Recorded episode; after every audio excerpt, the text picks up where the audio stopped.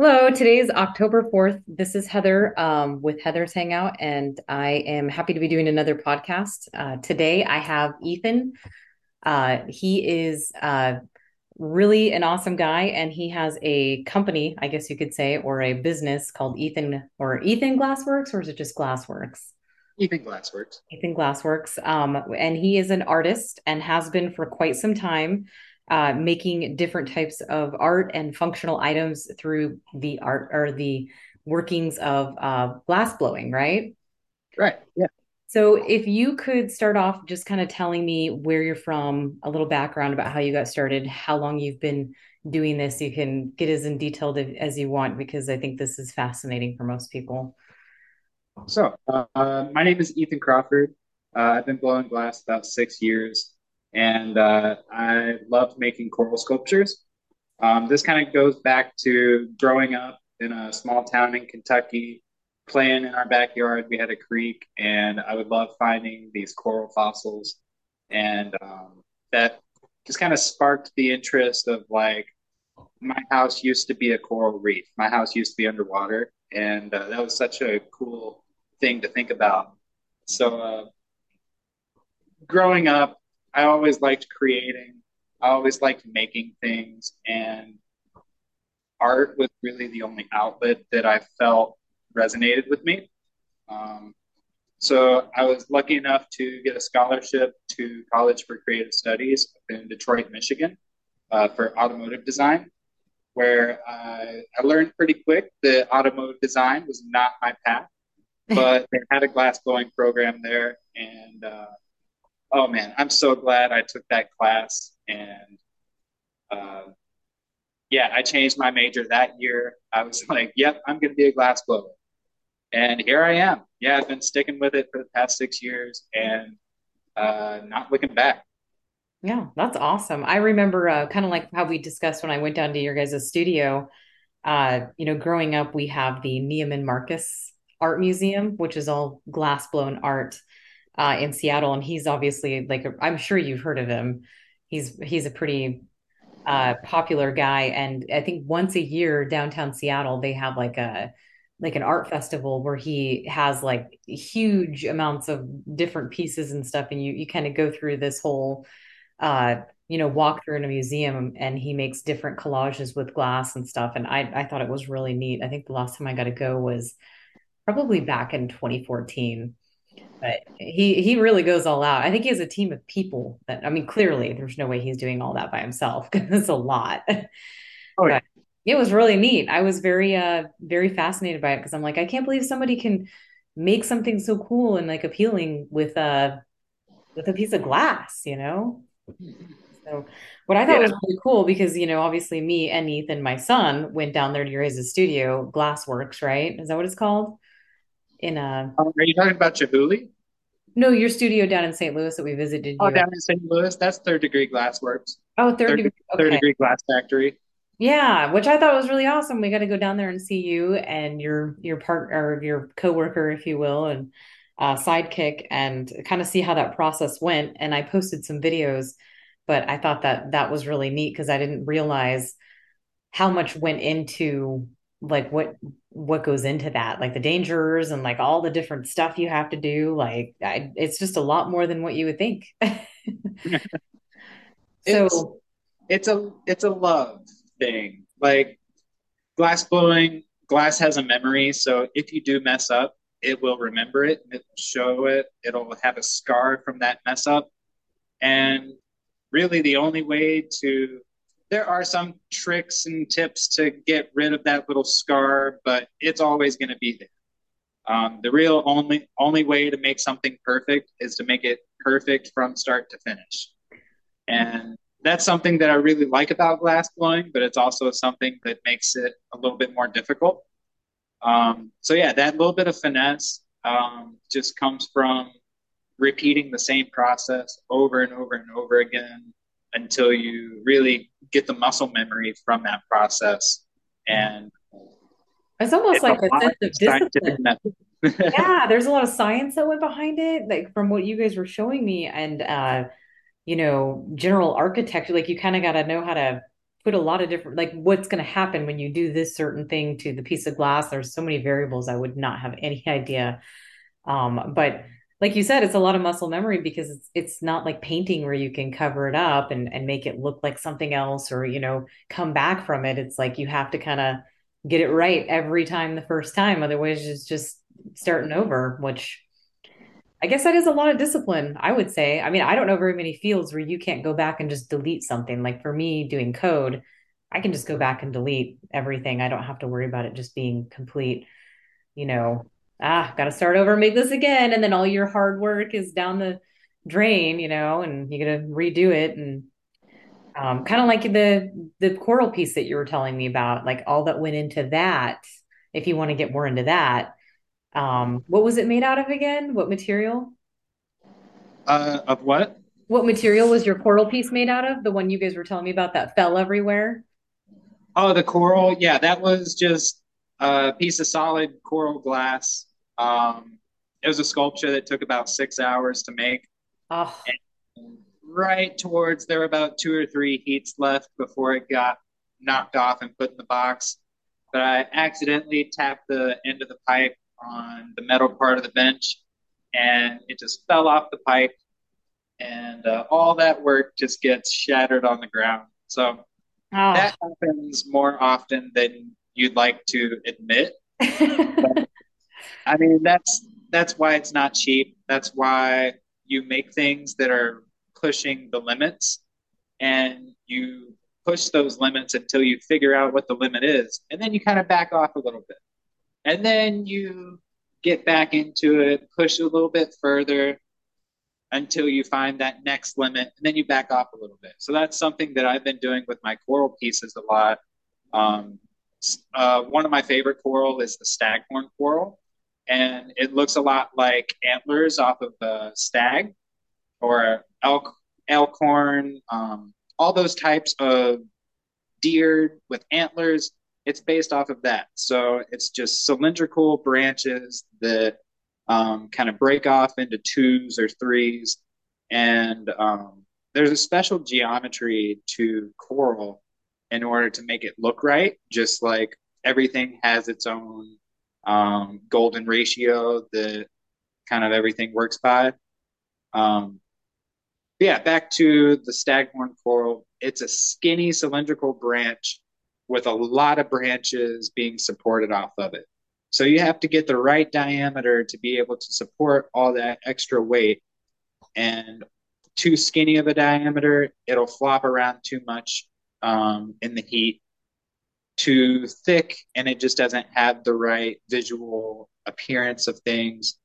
So um, that's one of the biggest challenges is finding that limit to be able to still sculpt texture into it and not have it just become a big floppy mess. Yeah, that sounds like a lot. And then from, you know, just watching like the kind of the dangers, like you're dealing with so much like hot equipment is all around you. You guys have like, I, what is that thing that's like blowing the like fire at all times? Like, I don't even know what that is. So we got a couple different main studio things. The furnace is what holds all the glass that we start in. Inside that furnace, there's a big ceramic bowl that holds about 200 pounds of liquid glass. So that thing stays on 24 7, um, 365 days out of the year. It only gets turned off one time out of the year to replace that ceramic bowl. Um, so we have at the studio, it's powered by solar electricity. So that's at least a little bit renewable. Um, but the reheating furnaces that we use that get a little bit hotter, um, they go up to about 2300 degrees Fahrenheit. Those are actually called a glory hole, and uh, they get turned off and on just depending when you're using it, so they don't stay on all the time. yeah, Um, we have a couple different torches that get up to 3,000, 4,000 degrees. Um, everyone calls them lightsabers. I know. I just couldn't. And I mean, I felt like I needed to wear a, tank top. Like I was overdressed because I didn't realize how hot it was going to be in there. And I was like, oh man, I really overdressed for this because you That get was a pretty chill day too. Yeah, it gets warm in there quick. Uh, very warm. Oh yeah, it reaches up to 130 degrees in the hot shop sometimes. Wow. Gosh. So, um, I mean, while you were in like college for glass blowing, uh, are there, there's obviously like probably like many different like ways you can go with this, right? Like, cause you said you worked at it, like you started off kind of doing more mainstream stuff and now you're going more into like an artistic avenue and making functional items, which I think is really cool. Yeah, traditional glass blowing is creating vessels like cups, vases, uh, drinkware, bowls, um, things that are artistic but still have that blown glass history. Um, a lot of the shapes are just reincarnated historical um, figurines. Um, but the whole new studio glass movement that kind of got introduced into the States back in the 60s, that's something that is a little more sculptural and a little less um, functional. Uh, you can make things that have zero function other than looking cool. And uh, the function is actually in the story behind it and uh, everything else that is involved in making that piece.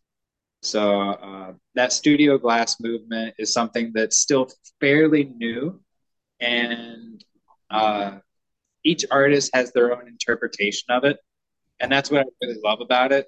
And art in general is just like, what is art?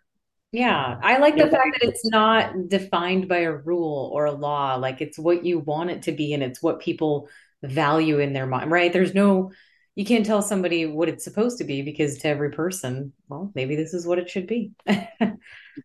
You don't have to worry about all the, it's not written in a book somewhere how it has to be. It's using your imagination, and that's great.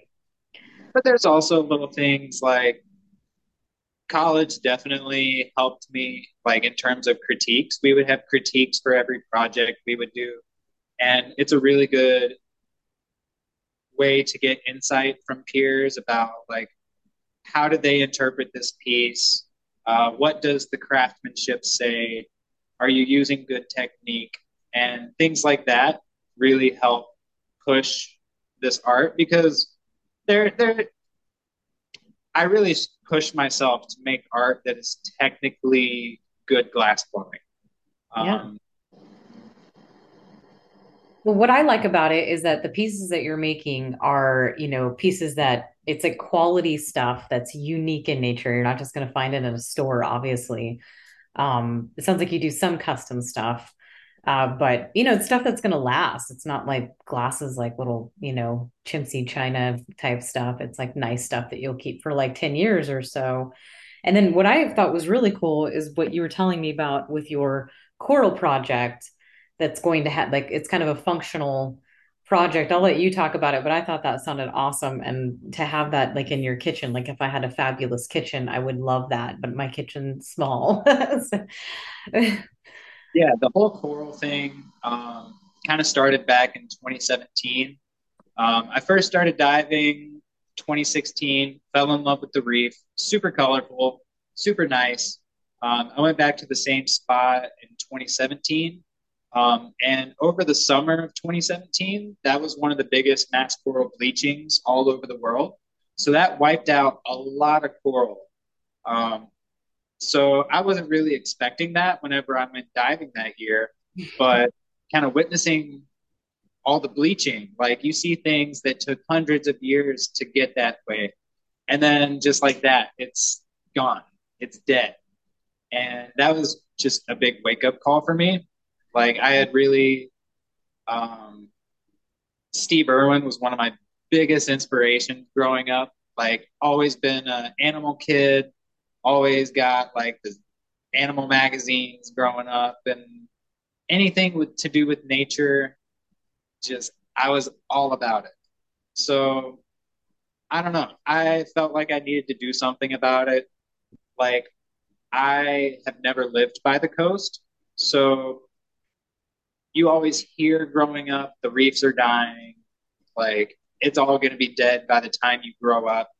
And you didn't really take it serious because you've never seen the ocean and you're not there to kind of witness it at all. But the fact that coral produce like coral reefs produce over 50% of the world's oxygen and reduce two thirds of the Earth's greenhouse gas emissions. See, I, I realized there was an impact of coral. I didn't realize it was that strong. They are very essential to our way of life.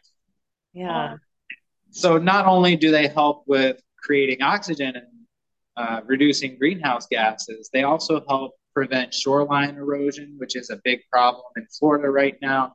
Um, with all the hurricanes coming in, if there were more reefs, that would help break down some of the waves and make those waves a little bit less. Um, it also helps with cooling the planet. It's just like a big radiator. Um, so, how? What's the reason that so many of them are disappearing? Like, what's the main reason for that? People, um, increased water temperatures, increased pollution, um, sunscreen one of the biggest problems is non-reef safe sunscreen, and that's something that anyone can fix. Yeah. So the problem with non-reef safe sunscreens is that, um, well, let's go through the life cycle of a coral. The coral starts out as an egg that gets fertilized. This little egg turns into a little tiny worm looking thing that swims around in the ocean until it finds a nice place uh, on coralline algae to metamorphosize into a single coral polyp. So this little worm-looking thing can swim around. This is something that I never knew. I thought coral just was coral. Yeah, it's kind of I mean, like I know it's like a living organism, but I didn't think it would. Yeah. yeah, they have multiple life stages, just like bugs. Um, so they go from this worm-looking thing into a single coral polyp that multiplies into the coral that we see but the reef safe, the non-reef safe sunscreens will actually prevent that little coral larvae from going through the hormonal processes of transferring into the coral polyp. So it just kind of tries to transform, but it gets mutated and dies. So that's all just from non reef safe sunscreen ingredients. And huh. they found this out through um, kind of testing these little aquariums, putting a little bit of sunscreen in there, and just the smallest amount of it can can prevent coral from doing that. So that's obviously everybody's going to the beach and in the water with their sunscreen and putting it in the ocean and everything else, all the oil spills we've been having. But in the larger scale of things, like coral, in order to um, evolve with the increasing ocean temperatures, they need to sexually reproduce and get this new DNA formed um, instead of branching off and creating clones of the same DNA that was made hundreds of years ago. We need new DNA for new coral that are more resistant to coral bleaching and increased temperatures, but they just can't go through that evolutionary process if they can't get past that metamorphosis stage. Huh. Wow, there's a lot that goes into this. I know that Australia is supposed to have some of the best coral reef, and it, I remember years ago they were talking about problems with that. So I don't know the uh, you know the Great Great Barrier Reef is that what it's called? And I don't. I mean, is it still doing okay, or is it died like they said it was doing? It's coming back in areas. Um, the problem now, it's kind of just a race. Like we are trying to replenish the reefs faster than they can replenish themselves, but we're also fighting against time. So last month, I went down to Florida to volunteer with the Coral Restoration Foundation, and I wanted to help plant some of these coral out in the ocean. You epoxy them down to the ocean floor, and you put the same type of coral close enough to where um, as they grow, they bump into each other, they recognize themselves as the same genetic material, then they'll fuse together. So putting three separate coral um, kind of spaced away, they bump into each other and merge into one big coral. That is so weird. you can do all that in about six months as opposed to a, a single tiny coral trying to get up to that big in three to five years. Um, so that's one of the methods they're doing that is helping speed along this process. Uh, gosh, I love learning about this stuff and No, talking it about is. it. It, it's awesome. So uh, your passion for like coral, I mean, I totally understand it because it is fascinating. But I, I'm kind of that way about like astronomy and things like that. Um, but it, I mean, it is a, it is, they are amazing. I mean, if you think about all the life that lives around coral and just the fact that it's, it's a living rock. I mean, it's just the weirdest thing. I know when I went to Hawaii, I went snorkeling and saw quite a bit of coral. Um, it was pretty cool. Yeah, I mean, I, I, it was one of the most amazing experiences I've had because there's just so many cool like fish and like weird things that just kind of hang out around like it's there's just so much life around coral you just feel like you know happy it makes you really happy It so really is. Like uh, I, uh, I really believe that being around nature, like you see fractals and um, geometric forms that are just visually pleasing to your brain and to your eyes. And I live downtown St. Louis. This is like I see squares and I see buildings. There's a little tiny park with a couple trees, but um, it's nothing like being in a forest like where I grew up. And uh, yeah, I really believe that seeing and being around that kind of sensory overload all these patterns um, is really beneficial to uh, just mental health. yeah oh for sure yeah it's it's soothing i mean it, it just even watch all all of that's going on it's relaxing i mean i think i think they have like a lot of people who have like background screens or TV screens when I go to the hair salon of like coral reef. And I'm just Yep, sitting there, I'm like, oh my God, I'm gonna fall asleep. Yeah, and it, it's it's just a cool thing to watch, you know, because it's it's there's so much life and it- it's just it's really nice. But I also wanted you to tell people about how the awesome coral, you know, designed uh glass blown object that it, it has different holders for kitchen items, right? Yeah, so it's I've been wonderful looking art piece that has like all these different functionalities, but you could set it in the middle of a kitchen island and it would just make your kitchen freaking beautiful. And I found it fascinating. But you could talk a little bit more about that and what that does, because I thought that was very unique and very artistic. And uh, it looks like a good buy for anybody. Yeah, I've been experimenting with this modular system that um, it's kind of like Lego blocks, but made out of glass. So you can build these um, rock structures that have spots where coral can go. So you can pick what coral you want, pick which rocks you want, and kind of create negative space within it all. Um, and it's all kind of functional too because the coral um, are attached to the stainless steel bottle stoppers on the bottom. So you can just take it out of the sculpture and put it in a bottle um, that you're using if you're feeling fancy like that. Um, I mean, so I think it's cool. It, it's very, it's ornamental in your kitchen, but at the same time, it, I mean that that is functional and but it is it is pretty fancy. But I could see a lot of people liking something that like that in their kitchen without small kids, because they probably break it. But I mean, it is glass. Like I will say though, after making a lot of these coral uh, geometries, you find that the geometry of coral is actually super, super strong. Um, if you can get it right, it's just as strong as like I don't know any other building material.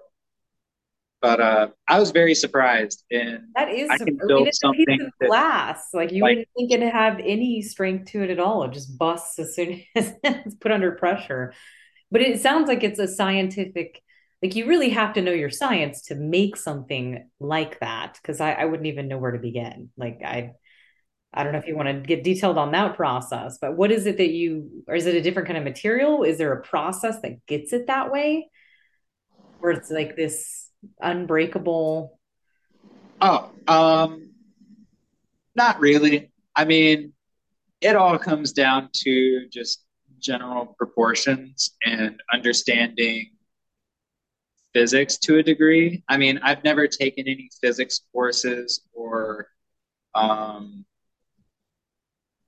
I know there's terms that describe making things strong, but I don't know. I've done a lot of experimentation. I've done a lot of failing. I've done a lot of figuring stuff out, hard thinking, and I might not be able to put things into words, but I definitely understand physics to a degree and heat manipulation and uh, how everything kind of plays in part in all of that. So, yeah, there's definitely a lot of science that gets involved with it, but it mainly comes down to experience and um, just that general drive to want to learn, to want to figure it out. And uh, I don't know, curiosity. That's Yeah. that's a lot of it. Yeah. I feel like like going to the studio with you guys, I'm like, oh, this looks like so much fun. Like I could see how you love it because it's it's hands-on, but then you're also creating something and it's like the reward, you know, once you're done making it, it's all like something you you built that's really cool. I can definitely see why people enjoy it. Um, you do lessons though, right? Like for people to do to learn how to glass blow or I used to do lessons. I am not able to do them anymore. Um, you might, maybe. I uh, not at the studio I'm at now. Um, just because of insurance purposes, I'm not allowed to teach people glass blowing unless they've gone through the whole path to independence with that They're uh, scared, they're scared somebody's going to get hurt and sue or something because today is a lawsuit world, is it not?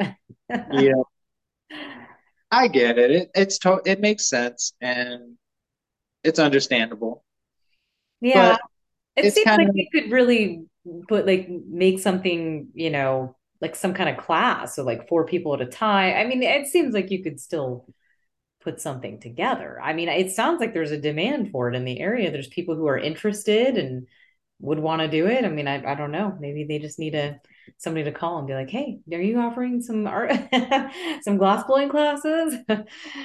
Maybe they'll get the hint. it's uh it's fun. I I kind of enjoy doing my own thing a little bit more. Yeah, Um, doing the whole reef thing, that's the direction that I really um, want to focus a lot of my energy on. Um, nothing wrong with classes. I just felt like when I was doing classes, I got kind of burnt out on it because I was doing the same thing all day, every day. And I was in the same spot as at month five as I was at month one, just because I wasn't able to put any energy into the direction I really wanted to be in. So now I have the time to put the energy and uh, put it where it needs to be. yeah. But yeah, So, what are some things that you're up to nowadays? Like, what what are you kind of what are your favorite parts of of what you're do you know what types of work you're doing right now, like or different various things. I'm I'm not sure like if you're doing, you know, conventions or or how that all works, but yeah. So um, I recently got represented by a gallery down in Florida called Reef Gallery. Um, so I've been making lots of pieces to try and fill up a room for their gallery space. Um, so I've been making a lot of coral that are uh, used in coral restoration efforts, like staghorn coral, elkhorn coral, and boulder coral. Um, trying to bring awareness to coral bleaching and get money to these coral restoration efforts. Um, so that's my main goal in glass blowing. Um, I have found my own little niche in TikTok and social media, being able to connect with a large group of audience that um, I live stream all my glass blowing so people get to see the good, the bad, the ugly. There's people that come hang out for six hours at a time and they get so invested in pieces. They are just as invested as I am And then sometimes I'll just accidentally tap the end of the bench or something, and then they get to watch it all fall to the floor. Oh, So it's it's such a connection because they feel the same heartbreak as I do. But also whenever a piece makes it into into the annealer, they feel that same uh, excitement and just relief as I do. So I really love being able to share that aspect of things. So uh, pumpkin I season. it was like my favorite thing all month going down there. It made me so happy. Like I, I had such a good time. I was like, this is so cool. Um, it was a great experience. I think other people should go and check out a glass blowing. You know, I don't I wouldn't say it's a class, but it sounds like you kind of have, you know, you invite people down and it's pretty exciting. Yeah. Yeah, and uh, pumpkin season and Christmas season coming up. Uh, these are really glassblowers' busiest seasons. Um, so a lot of us are out here making pumpkins every week, and it's going to be snowmen and ornaments in a couple more weeks. I like the Uh, pumpkins you guys are making. Those are really cool. I mean, like there was one that's kind of purple. I they're just really nice and the ghost. Those are pretty cool. those are a big hit. I've been I just boxed up about four of those today. Oh wow. So you um as far as the uh like you're you're filling a whole room with projects. And it, are these projects that they have asked like to be a specific way or are you just kind of coming up with things like leave it to your imagination type stuff or So they are kind of leaving it up to me as the artist, but I really uh, try to create immersive experiences, oh, um, that things that are viewable 360 degrees around. Um, I don't want to put it in a display box. I don't want to put it somewhere hidden where they have to like seek it out. I want it right in the middle and it takes up the whole area. That sounds So really cool. That's I'm kind of like really just the, the museum I it. went to. I it was kind of an immersive experience, and that's where I was like, "Oh my God, I love this," because it was just so it, you just I don't it kind of appeals to your senses, and it's very unique, and it's not just a painting, you know, it's so much more. So, Like growing up, I um, I kind of had my own business creating custom reptile habitats. So I absolutely love creating um, just environments that try to fulfill all the needs possible. Um, so that was anytime I can get back to those roots, I really try to. is that your is that where your leopard gecko lives? no, that's just uh, for my betta fish, actually. Oh, wow, that hours. betta fish has a good life. Yeah. That's the most bougie life for a betta fish I've ever seen. That is that's funny. Um yeah, I mean Ethan's leopard gecko, we're going to uh we're going to the pet store and I'm trying to switch up his food habits because he's been getting like those worm things. They're so weird. And then uh crickets, but we're gonna get some roaches because he's, you know, he's gotta switch up his diet. He, you know, he's probably getting bored. Yeah, those Dubia roaches are the way to go. Like I had a colony of those and didn't have to buy any food for about three years. They don't like get in your house though, right? They just stay in like a box. They only breed if it's warm enough for the incubation process. So you gotta have an eating pad in their little bin, uh, but they don't climb up plastic. They're they don't fly. Okay, well, thank God, because I'm, I'm like I'm thinking like, what if it gets out of the box or like, I remember one time when I was a kid, I had a what was it like some kind of pet lizard, but it like I had a box of crickets and they got like loose in the house, and we had a cricket behind our fridge for like a month, and it just kept eh, all night. We were like, we don't, we don't, we can't move this fridge. We don't know where where to even find it, but it took forever for it I, to stop chirping. It was the longest time, and They were all over the house. I it, I was young. I didn't know. It was funny though. That's what I'm thinking of with the roaches. You know what I mean? I don't want to want an accident like that. But you know, get a guys, nice big tub. Maybe a what's tub inside a tub. your what's your lizard's name? Her name is Gracie. Gracie. That's right. You told me that. So Ethan's is Doogie. We were looking into getting a second one, but apparently, if there's two males, they'll kill each other. so not gonna do that. Um, and, and he's just a loner and he's fine, but he looks happy. So, do they like to be handled a lot, or are they just kind of? It depends on the gecko. His personality, he's much more of like a leave me alone type, which is fine because you know that's all right. He's a pretty cool dude. but back on you and your your uh, glass blowing and everything, and and your awesome business. Um, I just want to make sure that anybody who's listening knows all about like where they can go to look at your artwork and like where they can go to find you on Instagram or even on Facebook, or if they want to go visit your studio, uh, or if they, you know, want something, you know, special or, or what, what can they do? Yeah, my website is ethanglassworks.com. G L A S S W O R K S. Um, that's where you can find all my glass that's for sale. All of my social medias, Instagram, TikTok, uh, is Ethan underscore Glassworks. Um, you can also just search through all the hashtags Ethan Glassworks. I've got lots and lots of views and lots of videos that will pop up. So you can definitely find me one way or another. yeah, I know you have a really active Instagram and you do a lot of live streaming, which I think is very entertaining. Um, so if people want to go on there and they want to look at your live stream, kind of check it out a little bit. Um, I'm also going to post, post a link with my podcast uh, to your site and everything, so that way my friends can check it out because I know they they like art as much as I do. Um, but yeah, I'm glad uh glad I had you on here today. And I mean, is there anything else you want to talk about before we wrap up the podcast? Since we're kind of running out of time. Yeah, I think that's it. Um, one more time, I got some pumpkins and uranium ghosts that glow in black light those available are- on my site right now. And uh, Christmas time, I'll have some ornaments and snowmen available. Um, so that's one way for people to help support my art. Um, but also, I do make coral sculptures and trying to save the reef that way.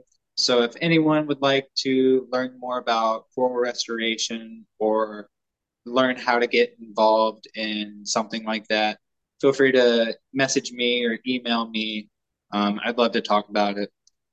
But uh, yeah, thank you for having me. Yeah, no, thank you. And the ghosts, those are really cool because if you hold them up to a light or if they're in black light, they just glow like this really cool green kind of glowy. I, I, mean, it was really neat that a piece of glass could glow and glow in the dark like that, but look like a normal figurine. I, I, I thought that was very creative.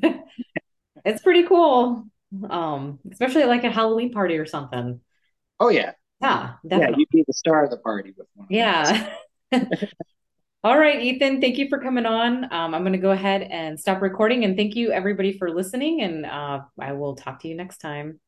Thank you. Have a great rest of, the day. yeah, you too.